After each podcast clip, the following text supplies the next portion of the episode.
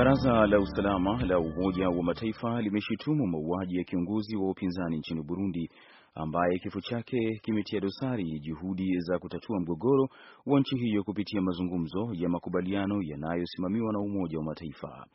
Zedi Feruzi wa chama cha Union for Peace and Development alizikwa jana Jumapili, siku moja baada ya yeye na mlinzi wake kupigwa risasi na kufa katika mji mkuu wa Burundi, Bujumbura.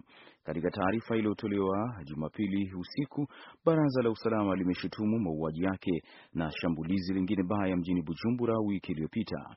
Imezitaka mamlaka kujaribu kuzuia ghasia zaidi huku zikiheshimu uhuru wa kujieleza na uhuru wa watu wa kujikusanya.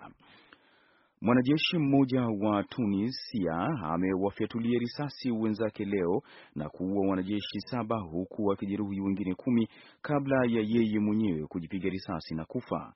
Mamlaka zinasema shambulizi hilo limetokea katika kambi ya Bochucha mjini Tunis na si mbali kutoka katika eneo ambalo watu wawili wenye bunduki walifyatua risasi katika jengo la makumbusho ya Bardo mwezi Machi na kuua watu ishirini na mmoja. Waziri wa mambo ya ndani wa Tunisia amesema leo kwamba tukio hilo halijachukuliwa kama shambulizi la kigaidi, japokuwa bado hayajajulikana kile kilichosababisha mwanajeshi huyo kufanya shambulizi hilo. Mamlaka nchini Afghanistan leo zinasema kwamba karibu watu watano wameuawa na zaidi ya sitini kujeruhiwa wakati mjitoa muhanga alipoegesha gari lake kwenye lenye milipuko katika lango la jengo la serikali katika jimbo la kusini la Zabul. Shambulizi hilo la bomu lililenga ofisi ya baraza la mji wa Kalat. Polisi wanasema wanawake na watoto ni miongoni mwa waathirika wa shambulizi hilo na kwamba shambulizi hilo limewajeruhi wanabaraza kadhaa wa mji.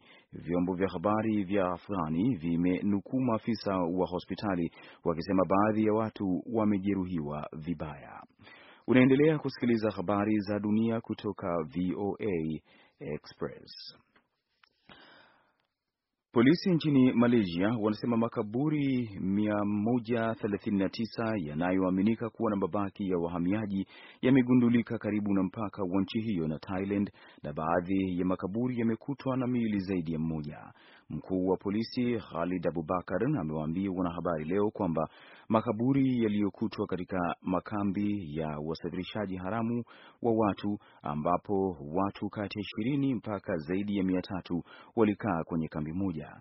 Abubakar anasema kikosi cha uokozi kilikuwa katika harakati za kuifukua na kuifanyia uchunguzi miili hiyo. Mkutano wa Umoja wa Mataifa wa kuleta amani nchini Yemen uliopangwa kufanyika baadaye wiki hii umeingia wasiwasi leo wakati maafisa wa Yemen waliposema kwamba umeahirishwa. Hakukuwa na tangazo rasmi kwa umma kwamba mkutano huo wa Alhamisi unaweza kuahirishwa. Rais wa Yemen Abdurabu Mansur Hadi ambaye amekimbilia Saudi Arabia miezi miwili iliyopita amewataka waasi kufuata azimio la Baraza la Usalama la Umoja wa Mataifa linalowataka kuachilia maeneo yote wanayoshikilia kabla ya mazungumzo hayo kuanza. Maafisa wa Yemen walinukuu matakwa yote hayo na kufafanua kwamba mkutano huo huenda ukaahirishwa. Na serikali ya Siria imelazimika kufanya karibu mashambulizi ya anga kumi na tano leo yakiwalenga wapiganaji wa Islamic State katika maeneo ya katikati ya mji wa Palmyra yaliyoshikiliwa na wanamgambo hao walivyosema wanaharakati wa kundi moja la huko nchini Uingereza. Shirika la uangalizi wa haki za binadamu nchini Siria na lenye makazi yake Uingereza, ambalo linaangalia ghasia za Siria kupitia mtandao wa watu waliomo nchini humo, limesema maeneo yaliyolengwa yalijumuisha jengo la jeshi la ujasusi na hospitali. Kundi la Islamic State limeushikilia mji huo wa kihistoria toka wiki jana. Waangalizi hao wanasema wanamgambo hao wameshawaua watu 217 ikijumuisha watoto, wauguzi na vikosi vingine vya Siria na zaidi ya watu 600 wameshikiliwa kama wafungwa.